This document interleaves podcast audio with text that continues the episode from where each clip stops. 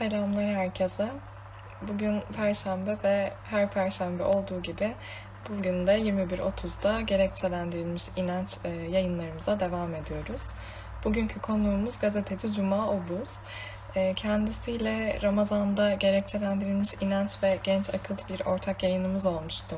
Ve orada e, Filistin'e dair konuşmuştuk. Hem oradaki durumu anlamak, bir bilinç kazandırmak için hem de oraya bir destek sağlamak için böyle e, birden fazla konuk aldığımız bir yayın planlamıştık. Ve Cuma orada e, konuklarımızdan biriydi.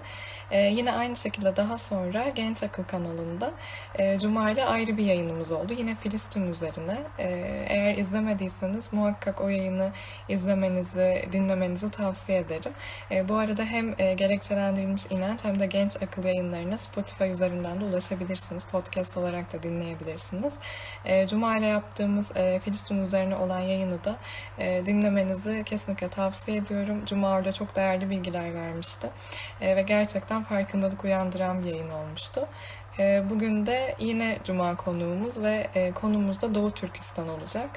Ee, orada yaşananları anlamaya çalışacağız. Ee, neden bu hale geldiğini konuşacağız. Ve bizler e, neler yapabiliriz bireysel olarak veya grupça e, bunları tartışacağız.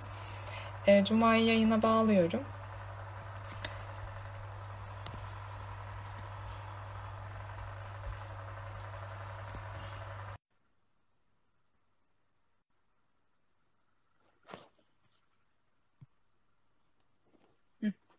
Selamlar. Selamlar.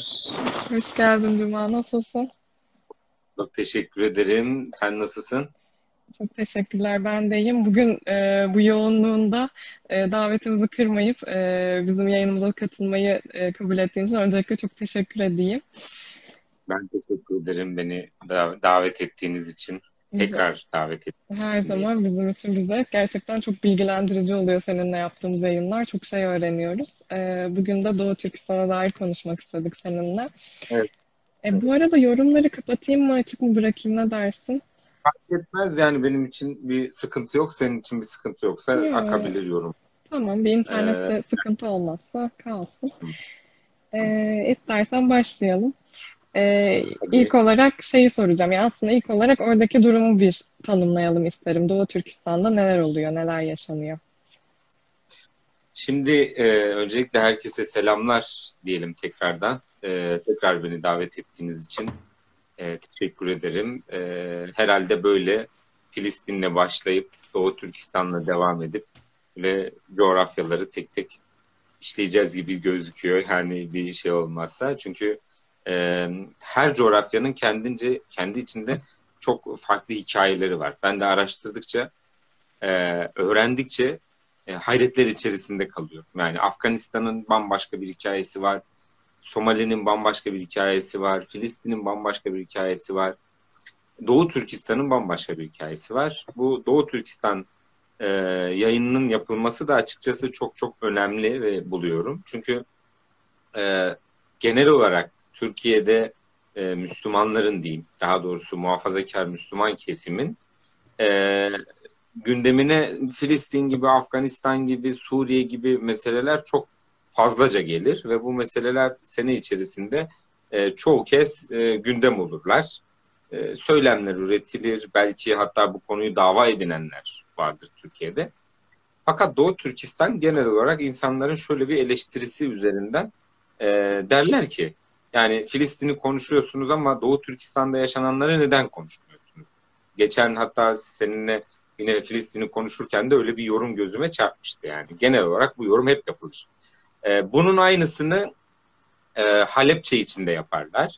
Kuzey Irak'taki Kürtlerle alakalı yaşanmış olan, geçmişte yaşanmış olan ve halen yaşanmakta olan meselelerle ilgili de aynı şeyi orada da yaparlar. Ama Doğu Türkistan meselesi gerçekten hassas bir konu. Orada ne oluyor? Ee, niye bu konu konuşuluyor? Çünkü orada ne olduğuna dair o kadar çok kirli bilgi var ki e, işin içinden çıkamıyorsunuz. E, fakat ben açıkçası Doğu Türkistan'ı araştırırken, Doğu Türkistan'da neler yaşanıyor onu öğrenmek isterken daha çok Doğu Türkistanlı vatandaşlarla, Doğu Türkistan'da zamanında yaşamış, bugün Türkiye'de yaşayan, Türkiye'de mülteci olan, Türkiye'de yerleşmiş olan ya da e, Doğu Türkistan Vakfı gibi bir vakıfla, bir çatı kuruluşla faaliyet yürüten insanları dinleyerek daha çok Doğu Türkistan'da neler oluyor e, anlatmaya çalışıyorum. Çünkü onları dinlemesek, yani çünkü o işi yaşayan insanlar onlar, onları dinlemesek Çin'in ilginç bir şekilde bir manipülasyonu var ve bu manipülasyona biz de kapılacağız. Yok arkadaş yani aslında orada böyle değilmiş mesele diyeceğiz. Ama bizzat yaşayan insanlardan gördüğüm kadarıyla Doğu Türkistan'da neler oluyor sorusunun tam cevabı ilginç bir asimilasyon ve soykırım var. Bunu abartı olsun diye söylemiyorum. Yani bir olaya, e, bir e, işte savaşa, herhangi bir asimilasyona soykırım diyebilmek aslında çok kolay değildir. E, soykırım diyebilmeniz için o ırkın ya da işte o soyun, o orada bulunan topluluğun komple yok edilmesi gibi bir planın olması gerekiyor. Tıpkı biz bunu nerede görüyoruz? İşte Hitler Yahudilere karşı bunu e, yapmıştır, yapmaya çalışmıştır. Bu bir soykırımdır. Aynı şekilde Doğu Türkistan'da yaşanan da aynı şeydir. Çin devleti e, yaklaşık 150 yıl önce yani bu işin 150 yıllık bir tarihi var. Yaklaşık 150 yıl önce başlayan Çin'in Doğu Türkistan o kendilerince koydukları Sincan ismini veriyorlar oraya. Sincan e, bölgesinin üzerinde ciddi bir asimilasyon, yıldırma, işkence ve soykırım planları var ve bu planlarını uyguluyorlar. Ne yapıyorlar? Buradan şöyle örnekler vereyim. Özellikle Doğu Türkistanlı kadınların buradan Anadolu Ajansı'ndan ya da farklı yerlerden araştırma yapabilirler. O Doğu Türkistanlı kadınların bu konudaki şahitliklerini muhakkak okuyun derim. Belki içiniz almayabilir. Yani çok ağır şeylerden bahsediyorlar. Ama en nihayetinde orada ne oluyor tam olarak onlar anlatıyor. Birincisi dini anlamda. Siz Müslüman olduğunuzu deklare etmek yasak. Müslüman olduğunuzu söyleyemezsiniz. Müslüman olduğunuzu gösteren herhangi bir e, şeyin içerisinde bulunamazsınız. İbadet ya da işte kılık kıyafet vesaire vesaire. Bu anlamda zaten İslam dinine karşı, Müslümanlığa karşı ciddi anlamda bir e, orada bir yasaklama var. İkincisi yani Ramazan ayında oruç tutamazsınız. Mesela içki içiyorsanız ve bırakmışsanız içkiyi, artık içki içmemeye başlamışsanız bu sizin için kamplara kapatılma nedeni olabilir. Yani aslında çok basit nedenlerle orada kurulmuş olan kamplara Doğu Türkistanlı e, insanlar çoluk çocuk, kadın erkek, yaşlı, genç demeden o kamplara kapatılıyorlar. O kamplara kapatıldıktan sonrası mü- müthiş bir karanlık ama. Yani o kamplardan yani kampa kapısından içeri girdiği andan itibaren ne yaşadıklarını bir tek onlar biliyorlar. Bir tek onlar biliyor. Yani elektrikli sandalyeler mi dersiniz? Çin işkencesinin yani bilirsiniz Çin işkencesi meşhurdur. Ee, türlü türlü Çin işkenceleri.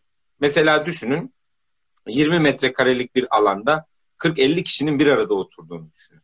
Ve orada oturmak zorunda olduğunu düşünün. Yani 20 metrekarelik bir alanda bir kişi bile zar zor yaşar. Yani genel bir yaşam alanı çizseniz 20 metrekarelik bir alanda bir kişi bile zar zor yaşar. Ama orada 20 metrekarelik alanlarda 20-30 kişinin, 40 kişinin kalmak zorunda olduğunu ve e, lavabo ihtiyaçlarının orada e, aynı yerde yapmak zorunda kaldıklarını düşünüyorum.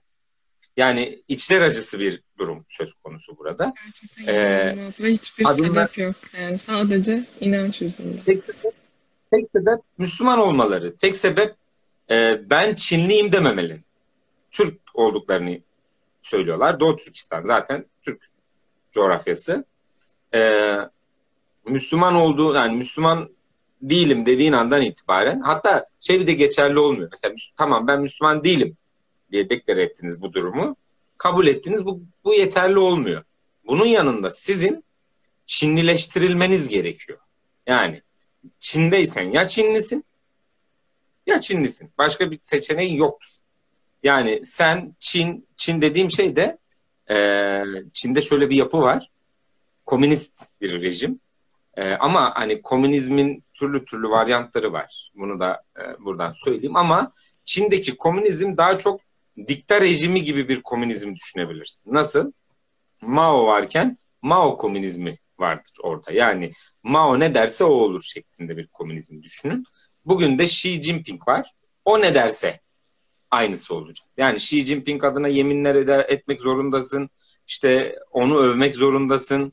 İşte e, Çin devletini övmek zorundasın. E, sadece kabul etmek yetmiyor. Ve Çinli olmanın gereklerini yerine getirmek zorunda kalıyorsunuz orada. Yani bunların tamamını dediğim gibi bizatihi bu konuları yaşamış insanların şahitliklerinden söylüyorum. E, ve orada siz bu e, asimilasyonu kabul etmediğinizde zorla size kabul ettiriyorlar. Daha vahim boyutu şu. Yani bunlar işkence boyutları. Ee, peki soykırım diyebilmemiz için yeterli mi? Aslında yeterli. Fakat daha beter şeyler var. Orada geçtiğimiz günlerde yine Twitter'da bununla ilgili ufak bir şey paylaşmıştım. Kardeş Aile Projesi ile ilgili biz bir çalışma yaptık değil mi geç, geçtiğimiz günlerde? Kardeş Aile Projesi neydi? Filistin'deki kardeşlerimize e, buradan bir ailenin oradaki bir aileyle kardeş aile olması, buradaki ailenin ona maddi anlamda destek sağlaması. Yani bir köprü kurması. Tamamen iyi niyetlerle, tamamen vicdan adına kurulmuş bir projedir. Yardım elinin kardeş aile projesi. Aynı isme sahip bir kardeş aile projesi de Çin'de uygulanıyor. Fakat tam tersi. Kardeş aile projesinde şöyle bir şey var. Siz bir dört kişilik, beş kişilik bir e, Doğu Türkistanlı bir aile olduğunuzu düşünün. O Doğu Türkistanlı ailenin evindeki erkek alınıp e, kampa götürülüyor. Yani neden bulmak çok basit yani. Gözünün üstünde kaş var deyip götürebiliyorlar. Kampa götürülüyor. Kampta ondan artık ne zaman haber alırsınız, ne zaman almazsınız bu hiç belli değil. Yıllarca haber alamayanlar var. Kaybolanlar var. Hiçbir şekilde bilgi akışı yok. Ee, ve geride kalan kadın ve çocukların yanına Çinli erkekler yerleştiriliyor. Ve Çinli erkekler yerleştirilmek suretiyle buna da kardeş aile diyorlar. Yani ırklarında genetik anlamda bir e, Çinlileştirme yapabilmek. Yani gözleri bu kadar dönmüş. Ve bunun adını da kardeş aile projesi koyuyorlar. Bakın nasıl iki tane aynı isimde projenin nasıl taban tabana zıt farklı coğrafyalarda nasıl ne anlamlara geldiğini yani bir bakın yani çok ilginç bir şey çünkü bu. Ee, bu işte soykırım tam olarak bu. Yani siz aslında o soyu ortadan kaldırmak istiyorsunuz. Çinlileştirmek istiyorsunuz. Ya Çinli olursun ya ölürsün. Ya Çinli olursun ya işkencelerle bunu zorla kabul edersin şeklinde. Fakat e, 150 yıldır dediğim gibi Çin özellikle son dönemlerde bir yöntem değişikliğine gitti. İşte bu 150 yılın diyelim 130 yılında daha çok işte klasik bugün İsrail'in Filistin'de uyguladığı, Amerika Birleşik Devletleri'nin Irak'ta, Afganistan'da uyguladığı e, askeri güç kullanımı üzerinden bir eylem planı vardı. Ve bu da orada bir direnişin ateşini e, fitilliyordu. Ama son 20 yıl özellikle Çin bir yöntem değişikliğine gitti. Bu yöntem değişikliği e, eğitim kampları dedikleri kampları kurmak. E, daha yumuşak bir güçle. Biz sizi aslında medenileştireceğiz. Siz e, medeni değilsiniz. Siz geri kalmışsınız. Siz cahilsiniz. Biz size müzik öğreteceğiz, resim öğreteceğiz, sanat öğreteceğiz adı altında bu işkencelerini yapıyorlar. Ve dünyaya bu şekilde pazarlıyor. O yüzden şu anki uyguladıkları e, soykırım politikası çok daha tehlikeli. E, bu açıdan yani bir ırk diyeyim yani ırk tabirini kullanmayayım daha doğrusu bir millet, Müslüman bir millet orada var olma mücadelesi veriyor. Yani o Doğu Türkistan'da ne oluyor sorusunun tam cevabı Müslüman bir millet orada var olma mücadelesi veriyor desen yeridir yani. Gerçekten çok çok korkunç yani diyecek hiçbir şey bulamıyorum. E peki yani tamam soykırım dedik. Tamam hepsi diyelim reddetti. Biz Çinliyiz dedi. Müslüman değiliz dedi. Yani amaç nedir? Çin neyi başarmış olacak ki böyle bir şeye evet. kalkışıyor? Yani Çin'in tek derdi şu an e, aslında e, Çin ilginç bir yapıya sahip dediğim gibi. E, Çin kendi ideolojisini, devlet ideolojisini bütün topraklarında e, ceberut bir şekilde sağlamak istiyor. Doğu Türkistan halkını tamamen yok etmek. Tek amaç bu. Tamamen yok etmek ve e, o topraklarda Çin'in e, ciddi anlamda planladığı çok şey var. Mesela ne? Bir kuşak bir yol projesi var. Bu çok meşhur bir projedir. Dünya çapında bir projedir ve Türkiye'de bu projenin bir kıyısından bir ucundan tutmuştur. bir kuşak bir yol projesi ticari bir proje. Yani aslında e, tarih derslerinde görmüştür lisede. E, sen de görmüşsündür. Bir İpek yolu, bir baharat yolu vardır değil mi? O İpek yolunu, tarihi İpek yolunu yeniden canlandırmak gibi bir derdi var şu an Çin'in. Ve bu tarihi İpek yolunu yeniden canlandırmak suretiyle Çin'den Avrupa'ya, oradan da Amerika'ya e, doğru bir ticari yol çizmek istiyor. Ve bu ticari yolu çizerken de özellikle e, Uygur Türklerinin bulunduğu Doğu Türkistan bölgesinde ciddi bir yıkım gerçekleştiriyor. E, oralara kamplar kuruyor dediğim gibi. Sadece insani olan, yani sadece oradaki insanları yok etmek değil amacı. Oradaki bütün kültürü yok etmek istiyor. Bunu neden söylüyorum? Son birkaç yıl içerisinde yaklaşık orada yani daha şöyle söyleyeyim daha doğrusu yıkılıp tekrar yapılan yıkılıp tekrar yapılanları da tekerrür olarak sayarsak 18 bin cami yıkılmış durumda. 18 bin camiden bahsediyorum. Yani Müslümanların ibadet edecekleri, e, ibadet etmek istedikleri herhangi bir noktaya tahammülleri kesinlikle yok. Sadece camiler değil, orası tarih. Yani Orta Asya'dan bahsediyoruz. Bakın sadece Doğu Türkistan değil asıl yani Doğu Türkistan'ın hemen komşusu Kazakistan var. Hemen o bölgede işte Myanmar bölgesi var. Birçok bölge var. Bangladeş vesaire Afganistan. O bölgeyi böyle genel olarak Türkmenistan vesaire bir Orta Asya olarak ele aldığımızda orası aslında ciddi bir tarih e, ve kültürel bir değeri var oraların. E, eserler var, kalıntılar var. Ama bunların hepsini yok ediyorlar. Bunların hepsini dümdüz ediyorlar. Bu bununla ilgili özellikle BBC'de e, BBC'nin yapmış olduğu bazı çalışmalar var. O çalışmalara bakarlarsa arkadaşlar, Anadolu Ajansı'nın da vardı bildiğim kadarıyla. Uzaydan görüntüler var. Yani uydu görüntüleriyle bir caminin önceki sonraki hali, önceki sonraki hali şeklinde kocaman bir külliye gibi bir caminin tarihi bir kalıntının kullanılan bir tarihi eserin nasıl dümdüz edildiğini, oralara nasıl farklı tesisler kurulduğunu hepsini görebilirsiniz. Yani Çin'in dediğim gibi temel amacı dünyaya bir şeyi kanıtlamak istiyor. Diyor ki ben kendi topraklarımda ki Uygurlar ve Doğu Türkistanlar asla Çin toprakları olarak düşünmüyorlar ve tek istedikleri bağımsızlık bu arada. Yani bağımsızlığa kafayı koymuş durumdalar ve aslında hakları da bu anlamda biz de bu anlamda destek olmak durumundayız. Ben şahsi olarak böyle bir kanaatim var. Fakat e, Çin o topraklarda asla ama asla farklı bir renge tahammülü yok. E, farklı bir dini inanışa asla tahammülü yok. E, bu anlamda yaptıkları ortada. Mesela gidin e, bir diyelim ben bir gazeteciyim ve işte buradan Çin'e gitmek istedim. Gittim. Dedim ki ya ben Doğu Türkistan'daki kampları yerinde incelemek istiyorum. Yapacakları ilk şey diyecekler ki gel sana bir kampımızın bir tanesini gezdireceğiz. Ama bunlardan 30 30 tane kamp var diyelim bir bölgede. Sadece bir tanesini gezdiriyorlar. Kameralarınızı ayarlıyorsunuz. Çekim yapmaya gidiyorsunuz.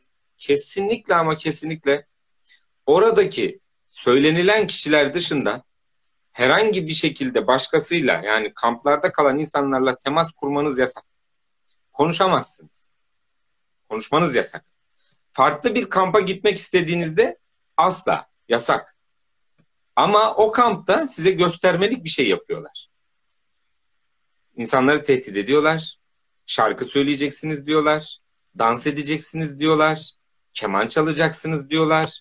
İşte e, alfabe öğreneceksiniz diyorlar. İşte ne bileyim böyle sanki bir eğitim ve rehabilitasyon merkeziymiş gibi bir e, sunumda bulunuyorlar. Ve burada da asıl amaç dünyaya hayır arkadaşlar ben soykırım yapmıyorum. Ben bu insanların rehabilite ediyorum. Bu insanlar çünkü Müslüman ve Müslümansa baştan rehabilitasyona ihtiyacı var bunların diyerek. Bunlara terörist diyerek. Bunların hepsini terör bir kere zaten bu jargonu kullanmak zorunda. Yani artık bu jargonu kullanmazsa Müslümanlar ayıp olur. Çünkü artık e, Amerika'nın da Avrupa'nın da İslamofobi dediğimiz kavram üzerinden Müslümanlara terörist demeyeni barındırmıyorlar hiçbir yerde. Adı üstünde Müslüman eşittir terörist diyorlar ve rehabilitasyona ihtiyacı var diyorlar. Ve onları böyle kamplara almak suretiyle biz bu insanlara medeniyet öğretiyoruz. Güya kendileri medeni bu anlamda. Ve orada o görüntüyü vererek ben teröristleri rehabilite ediyorum ve topluma kazandırıyorum. Bakın harika bir proje yürütüyorum diyerek bir prestij de elde ettim. Dedim ya yöntemlerini değiştirdiler diye. İşte böyle bir yöntemle, böyle bir yöntemlerle hem uluslararası arenada kendilerine bir meşru zemin oluşturuyorlar. Asıl amaç bu zaten. O meşru zeminle de bir ulusu çok rahat bir şekilde yok edebilirsiniz. Çünkü meşrulaştınız. Gerçi meşrulaşmasa ne olacak? Birleşmiş Milletler ya da işte diğer kurumların hali ortada. Daha önce de konuştuk. İçler acısı yani. Yine bir şey yapamayacaklar, yine yapamayacaklar. Ama en nihayetinde Çin kendi propagandasını yapacak. Çin diyecek ki ben dünyaya bir mutluluk, dünyaya bir huzur. İşte bakın huzur içindeler. İşte bakın şöyleler, işte bakın böyle. Sonra peki rehabilite olduktan sonra oradan çıkabiliyor musun?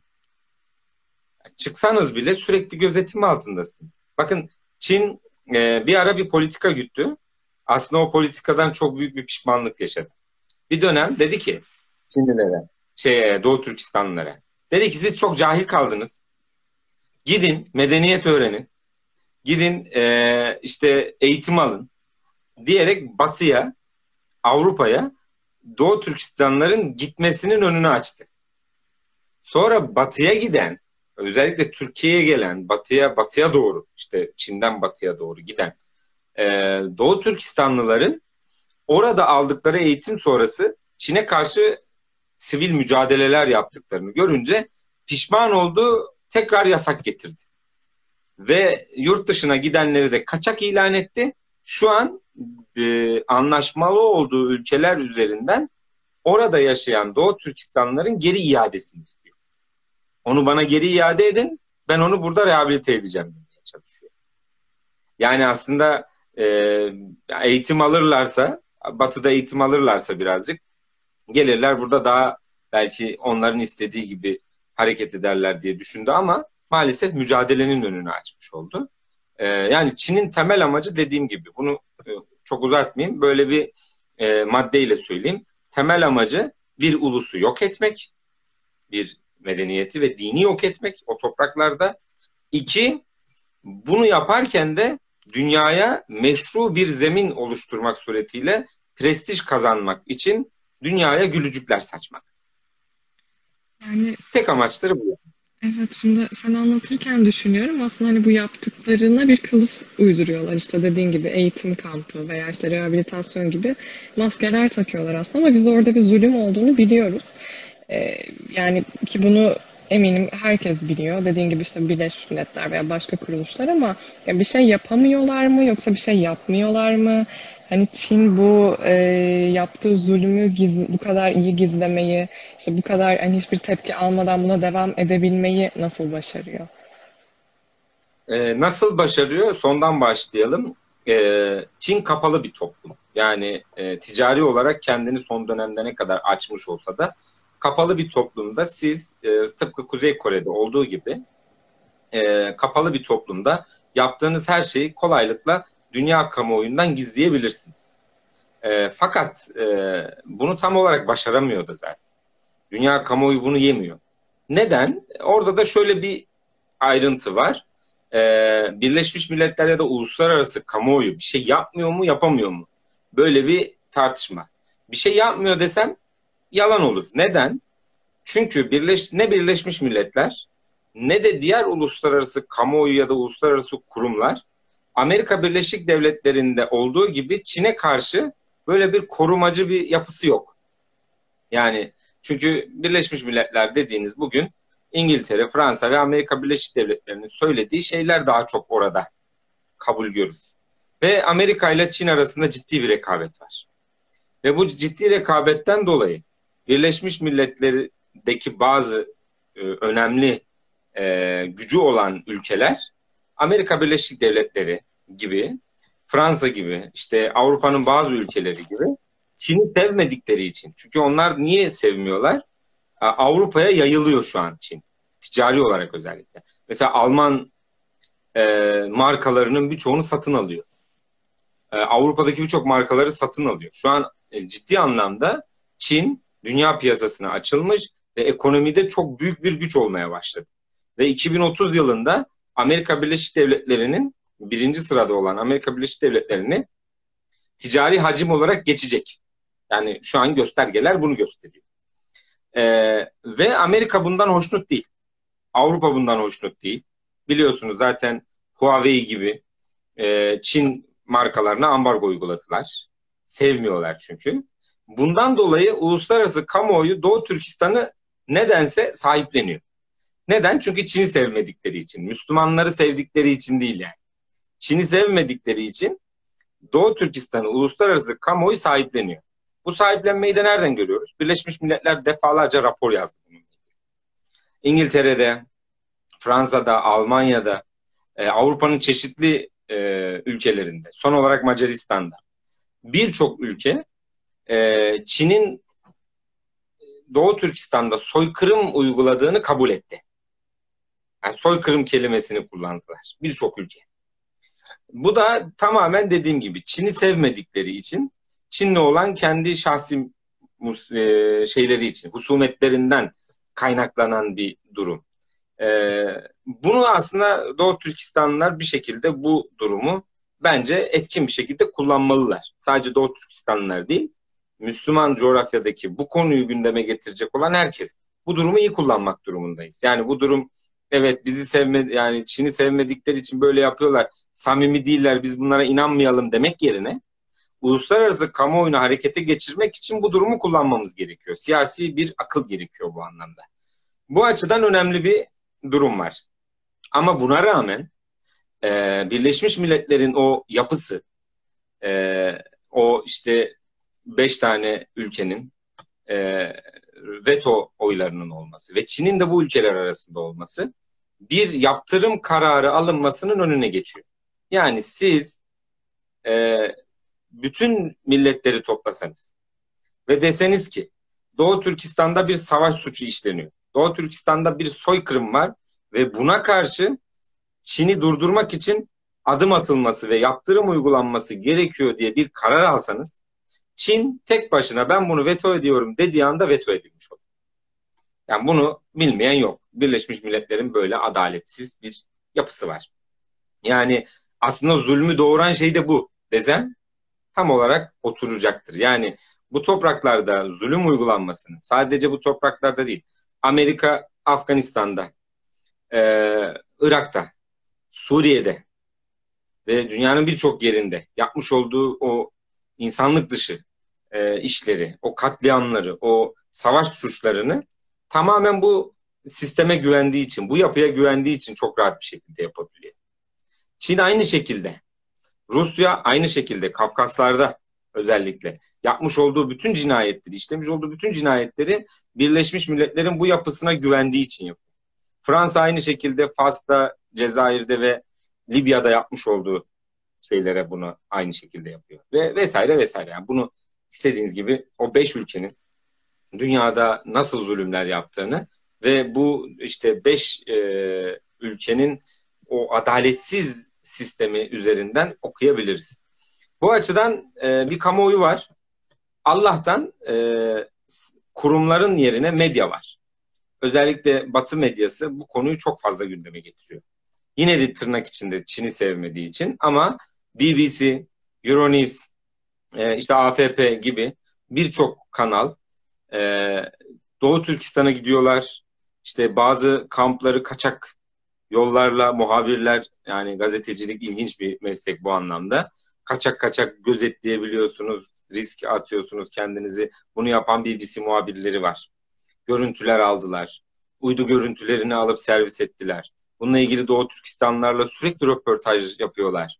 Onları konuşturuyorlar. Neler yaşanıyor bunu göz önüne, göz önüne seriyorlar. Bu açıdan kamuoyu oluşturması açısından e, medyanın e, gerçekten bu işi sahiplendiğini görüyoruz. Ama yine ne işe yarayacak bu bilmiyorum.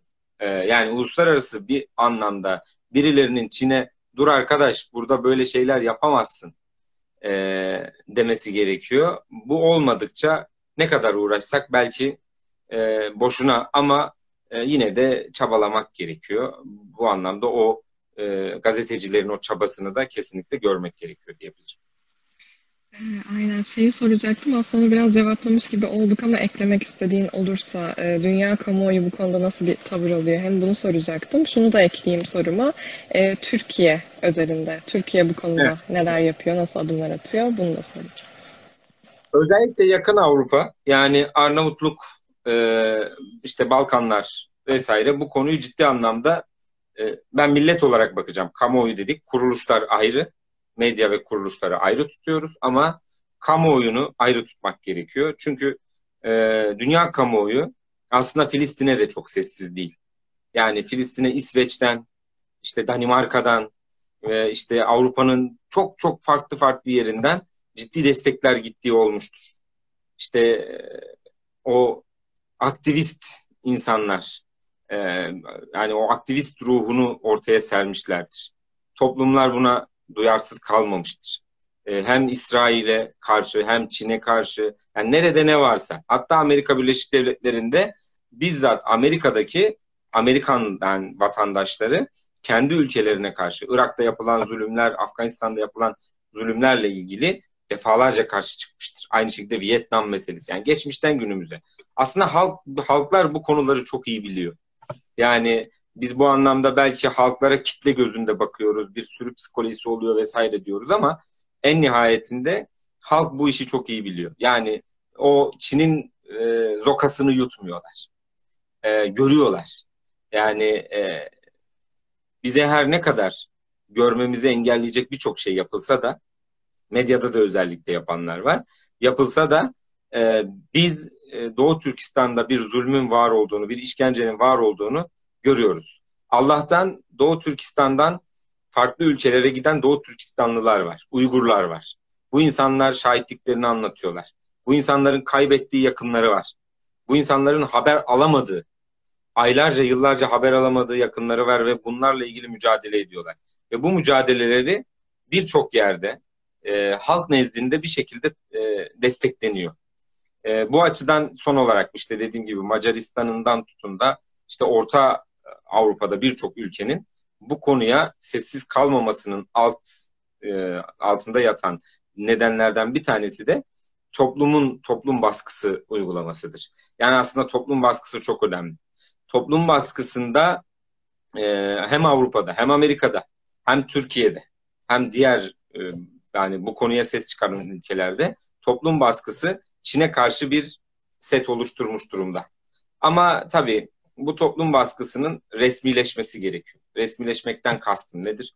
Devletlerin, kurumların ve kuruluşların bu toplumsal baskıyı görüp buna uygun şekilde adımlar atması gerekiyor.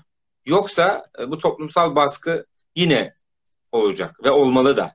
Asla ama asla hani küçümsenmemeli toplumsal anlamda yapılan aktivist çalışmalar, protestolar bilmem işte birçok şey sayabiliriz bununla ilgili. E, o açıdan kamuoyunu ben daha e, Doğu Türkistan'ı e, devletlere ve kurumlara göre e, halkların daha çok sahiplendiğini görüyorum. Ve bunu da zaman zaman işte dediğim gibi yaptığım röportajlarda da soruyorum. Yani hem geçtiğimiz işte haftalarda Doğu Türkiye'deki Doğu Türkistan Vakfı Başkanı'yla kendisi de bir Uygur'dur. Uygur bir doktor. E, onunla bir röportaj yapmıştım. Ve o röportajda da sordum. O da onu söyledi. Yani e, toplumun bu anlamda bir duyarlılığı var. Ve bu duyarlılığın bitmemesi gerekiyor. Devletler kendi aralarında çıkar ilişkileri kurarlar. Bunu asla unutmamak lazım. Ama milletler çıkar ilişkileri kurmazlar. Gönül ilişkileri kurarlar. Bizim de bu şekilde gönül ilişkileri kurmak vasıtasıyla işte Danimarka'dan Çin'e, e, işte Bosna Hersek'ten Çin'e, Türkiye'den Çin'e böyle köprüler kurmamız gerekiyor. Ve bunu da çok iyi yapıyor aslında halklar. Ama birazcık da kurumlar yapsa, biraz daha destekli olsa bu tür çalışmalar, biraz daha organize çalışmalar olsa belki biraz daha etkili olur. Ve hiç yoktan orada e, çocuklara varana kadar yapılan işkencelerin önüne geçmiş oluruz. Yani bebeklere varana kadar. Annesinin kucağından bebekler alınıp götürülüyor.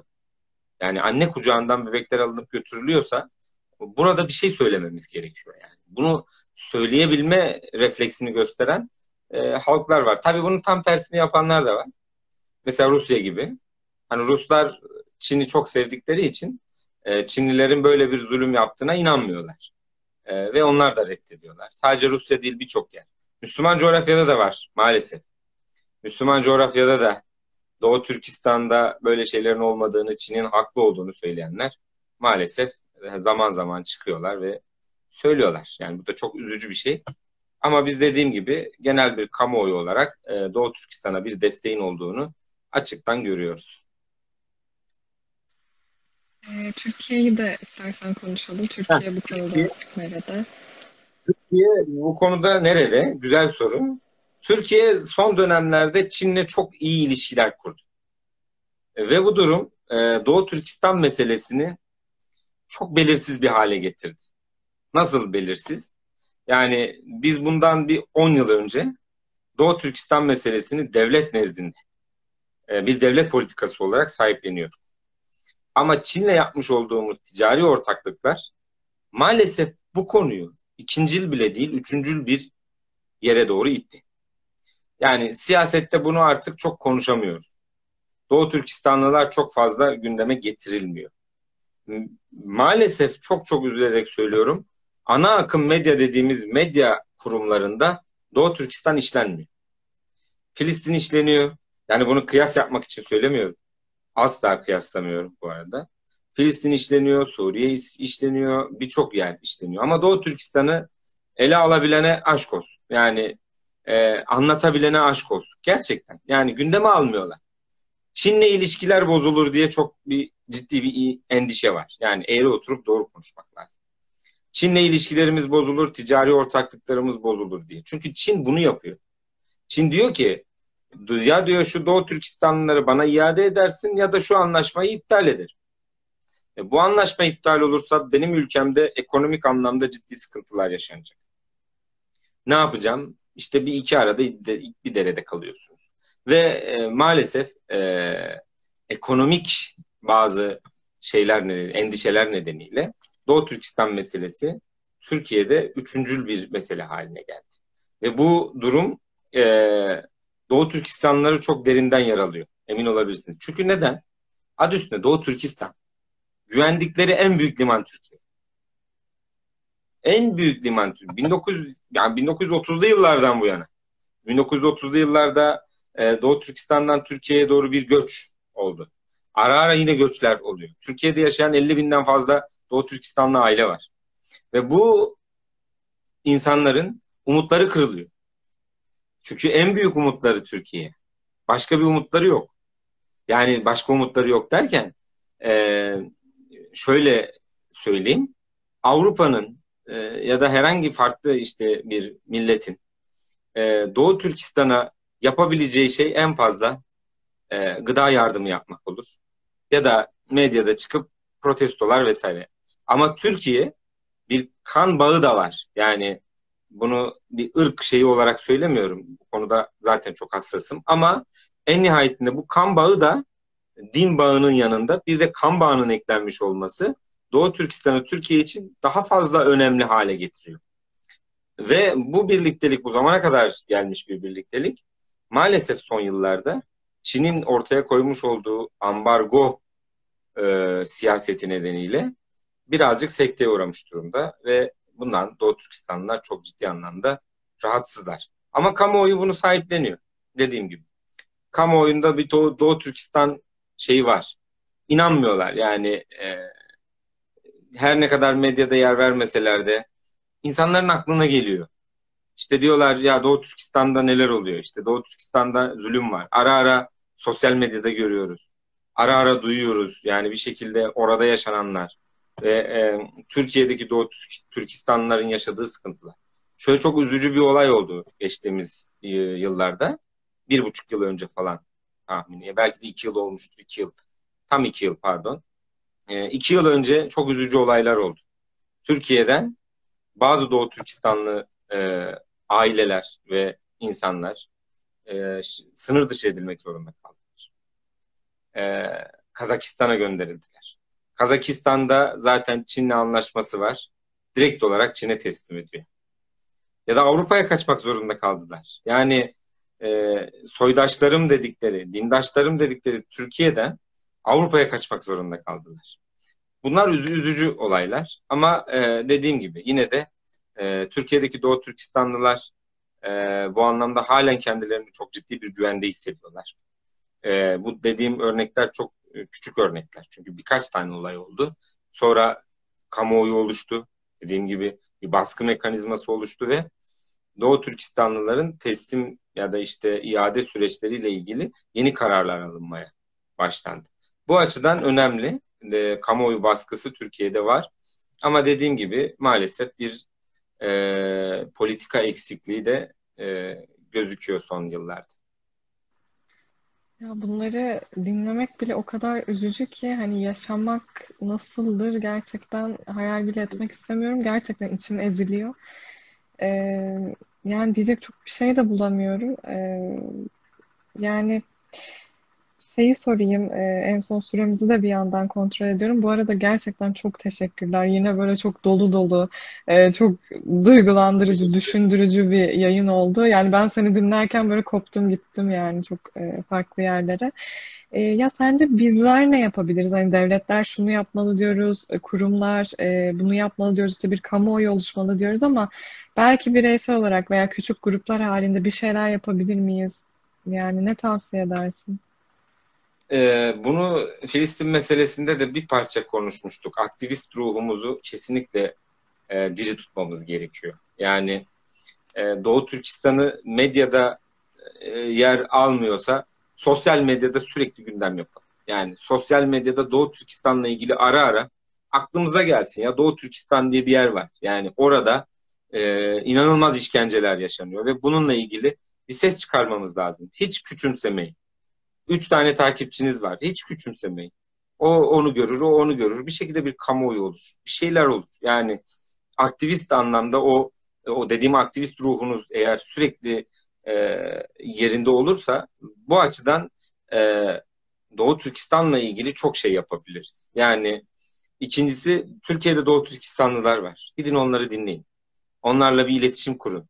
Onlarla arkadaşlıklar kurun.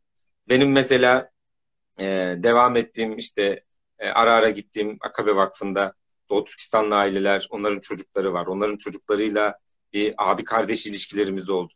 Oturduk, konuştuk, e, muhabbet ettik, onları dinledim. Ne diyorlar? Gerçekten çok zeki çocuklar. Yani inanılmaz. E, aileleri çok çok temiz, çok iyi insan. Bir de şey de var. Mesela Türkiye'de mültecilerin birçoğunda bunu görürsünüz. Yani bazılarını geri e, dışarıda tutmak suretiyle ama Doğu Türkistanlılarda hep görüyorum. Bir böyle bir e, mahcubiyet ve bir mahzunluk harbiden var onlarda. Böyle bir e, vakarlı bir duruşları da var. Yani onurlu duruyorlar. E, gerçek manada onurlu duruyorlar. Bunun yanında bir vakarları var, bir mahzun duruşları da var. Yani öyle e, çok göze batan insanlar değiller. O açıdan onlarla çok e, iyi iletişim kurabilirsiniz. Yani e, tanımak gerekiyor. Onların Türkiye'deki adaptasyon süreçlerine katılmak gerekiyor. Ee, onlarla birlikte bir şeyler yapmak gerekiyor belki. Asıl soruyu belki bu soruyu bana değil onlara sormak gerekiyor. Sizin için ne yapabiliriz dememiz gerekiyor. Anlatabiliyor muyum? Yani Doğu Türkistan Vakfı var. Ne yapıyor bu vakıf? Nasıl faaliyetler içerisinde bulunuyorlar? Ve o vakfa nasıl destek olmamız gerekiyor? İşte Türkiye'deki Doğu Türkistanlı ailelere, işte onun dışında kamuoyunda, medyada özellikle gazetecilere e, bu anlamda çok ciddi iş düşüyor. E, yeri gelmişken onu da söyleyeyim. Türkiye'de maalesef bazı gazeteciler Doğu Türkistan'la alakalı Çin'e gidiyorlar. Çin onları dolaştırıyor. O dediğim kamplardaki o gösteriyi sergiliyorlar ve gelip burada kalem oynatabiliyorlar. Gelip burada Çin'de aslında Çin Doğu Türkistan'da bir zulüm falan uygulamıyor, orada eğitim yapıyor diyebiliyorlar. Bunu bunu yapanlar Türkiye'deki gazeteciler. Bunu yapanlar Türkiye'deki gazeteciler. Ben aklım almıyor. Yani Türkiye'nin çok önemli büyük medya kuruluşlarında çalışan gazeteciler bunlar. Köşe yazısı yazanlar, televizyon ekranlarına çıkıp konuşan insanlar. Yani nasıl yapabiliyorlar bunu? Bu kadar Türkiye'de Doğu Türkistanlı varken bu kadar bu insanlar orada acılar ve işkenceler çekmiş ve o travmalarını halen atlatamamışken onlara inanmak yerine gidip Çin'e nasıl inanıyorsun? Yani bu ilginç bir psikoloji olsa gerek. Yani Çin size diyor ki ben yapmıyorum. Tamam inandım diyorsun. Niye? Seni gezdirdi diye. Yahu hani arka planda hani biz mazlumların ses, sözünü dinleyecektik. Ne oldu yani? Şimdi bunu yapanlar var medyada. Biz bunun tam tersini yapalım. Biz mağdurları dinleyelim. Onlarla konuşalım. Onlar e, anlatsınlar neler yaşadıklarını. Ve dediğim gibi yani ne yapabiliriz sorusunu bence gidip onlara soralım. Diyelim yani ne yapabiliriz sizin için? E, nasıl hareket edebiliriz? Yani mesele sadece para toplamak, işte maddi bir şeyler yapabilmek ki zaten bunun önü kapalı. Nasıl ulaştıracaksınız Doğu Türkistan'a onu? Gidemiyorsunuz ki. Kapalı bir hapishane orası. Kocaman. Dünyanın en büyük hapishanelerinden bir tanesini inşa ettiler yani. Kamplar yapmak suretiyle. Kamplara giremiyorsunuz ki o insanlara siz maddi bir yardımda bulunabilirsiniz. E Çin'e de güvenemezsiniz. Ben size maddi yardım gönderiyorum. Doğu Türkistan'a kullan dediğinizde kullanmayacak. Bunu çok iyi biliyoruz. Hatta gidip belki işkence aletlerini yenileyecekler yani. Elektrikli sandalyelerini yenileyecekler. Saatlerce oturttukları, başlarına çuval geçirttikleri elektrikli sandalyeleri. Yani e, Doğu Türkistanlı kadınları dinlemek gerekiyor. Her şeyden öte. Kadınların şahitlikleri çok daha önemli bu konuda. Çünkü asıl problemi onlar yaşıyorlar. Asıl sıkıntıyı onlar çekiyor. Gerçekten öyle. Bunun yani için yayının başında. Anadolu Ajansı demiştin sanırım. Evet. Anadolu Ajansı'ndan e, şeyler var. E, Doğu Türkistanlı kadınların şahitlikleriyle ilgili Anadolu Ajansı'ndan şeyler bulabilirler. E, ya da Google'da bir arama yaparak birçok yerde bulabilirler. Doğu Türkistan'da ki yaşayan kadınların, orada o işkenceleri yaşayan kadınların bizzat kendi şahitlikleri. Nasıl işkence ettikleri. E, saatlerce nasıl o elektrikli sandalyede elleri bağlı bir şekilde oturttuklarını. E, yani her türlü işkenceyi, anla yani aklınıza hayalinize gelebilecek her türlü asimilasyonu e, orada o kadınların şahitliğinde dinlemek lazım. O kadınları gerçekten dinlemek gerekiyor. Bu açıdan bunları yapabiliriz. Yani yoksa yani ben bir şey de çizmek istemiyorum. Ben böyle gerçekten bir ajitasyon üzerinden anlatmak değil. Ya da işte ya işte hadi bir birbirimizi teşvik edelim ya da tırnak içinde gaza getirmek için söylemiyorum bunları. Ee, dinlediğiniz zaman gerçekten anlıyorsunuz zaten. Ee, o insanların psikolojisini, neler yaşadıklarını ve onların yerine kendinizi koyduğunuz zaman aslında her şey, bütün taşlar yerine oturuyor. O bağı kurmak ve güçlendirmek gerekiyor. Ve bu soykırımın önüne ancak böyle geçeriz. Ve şunu da eklemek istiyorum. Ee, Doğu Türkistanlılar bağımsızlığa inanıyorlar. Ee, bağımsızlığa hatta yakın olduklarını inanıyorlar. Ee, bekliyorlar. Yani Allah'ın yardımının geleceğini çok e, yakından bekliyorlar. Ee, olacak diyorlar. Çin çünkü hata üstüne hata yapıyor. Ee, kamuoyuna anlatamıyor. Ee, kurumlara anlatamıyor. Ve bu hataların üstüne birçok hata daha katarak birçok insanı öldürmek suretiyle, oradaki insanları katletmek suretiyle o insanlar üzerinden dünya kamuoyunun oluşmasını sağlıyor. Bu açıdan e, çok da ilginç bir şeydir. Sincan'ın ismini veriyorlar ya o şeyde e, Çinliler. Çinlilerde herhalde Sincan ismi e, ayrılmış toprak anlamına geliyor. Herhalde hmm. o ismi de bu yüzden verdiler. Artık yani yapamıyorsak e, gitsinler şeklinde. Böyle bir şeyleri de var, mantıkları da var gibi. İnşallah öyle bir bağımsızlık yoluna girdiklerini de düşünüyorlar Doğu Türkistanlılar. Evet, Allah yardımcıları olsun, yardımcımız olsun. Hepimizin her birimiz sorumluyuz bu durumdan aslında. Yani bir şeyler yapmaya çabalamalıyız. Ee, inşallah da ilerleyen süreçlerde güzel gelişmeler olur diyelim. Ee, Biz de öyle Ben de yakından takip ediyorum oradaki süreçleri. İnşallah yani ara ara gündeme getirdiğim oluyor dediğim gibi. Hı hı. Ee, inşallah ben de güzel haberler bekliyorum. Bakacağız, göreceğiz. Yani. İnşallah. Çok teşekkür ederiz Cuma. Katıldın. Ee, bildiklerini aktardın, paylaşım yaptın bizimle. Çok yine faydalı, değerli bir yayın oldu. Ee, İnşallah farklı konularda yine bir araya geliriz, sohbet ederiz. Çok Evet, bir- teşekkürler. Son cümle söyleyeyim. Onu sana e, öncesinde istişare ettiğimizde söylediğimde garipsemiştin. Ha, Ee, böyle bir iddia. Ee, Doğu Türkistanlılara CIA oradaki e, Müslümanların arkasında CIA mi var diye bir algı oluşturuluyor. Bu Çin'in e, ortaya attığı bir fikir. Elbette ki orada bir mücadele var ve Çin'le Amerika arasındaki bir rekabetin de konusu olduğu için elbette ki Doğu Türkistan'da sadece CIA değil, dünyanın birçok istihbarat örgütü orada var. Bugün Afganistan'da da var, Suriye'de de var, Filistin'de de var. Yani savaşın olduğu bütün topraklarda bütün istihbarat örgütleri var. Bütün istihbarat örgütleri orada birileriyle iş tutabilir, tutuyorlardır da. Ee, bir iki tane küçük örnekten yola çıkarak e, Doğu Türkistan davasını ve Doğu Türkistanlıların tamamını e, CIA'nin kontrolündeymiş gibi sunmak da ancak Çinlilerin yapmış olduğu bir e, algı operasyonu olarak görebiliriz. Bunu da tırnak içinde söylemek istiyorum. Çünkü e, en çok merak edilen konulardan bir tanesi de bu. Yani böyle bir şeyin safsata olduğunu açıkça e, söylemek istiyorum. Evet, Çok teşekkür teşekkürler. ederim. Eklemen iyi oldu. Çıkmadan çok güzel bir soru gelmiş. Onu da sorayım sana. E, Çin'in kendi kamuoyunda bu zulme hiçbir tepki var mı? Bunu sorar mısınız Evet. demişler. Çinliler e, görüldüğü gibi böyle devlete karşı refleksleri gelişmiş bir millet değil. E, hiç gördünüz mü yani kamuoyuna ya da işte medyada yansıdı mı? Amerika'da zaman zaman çok protestolar olur değil mi?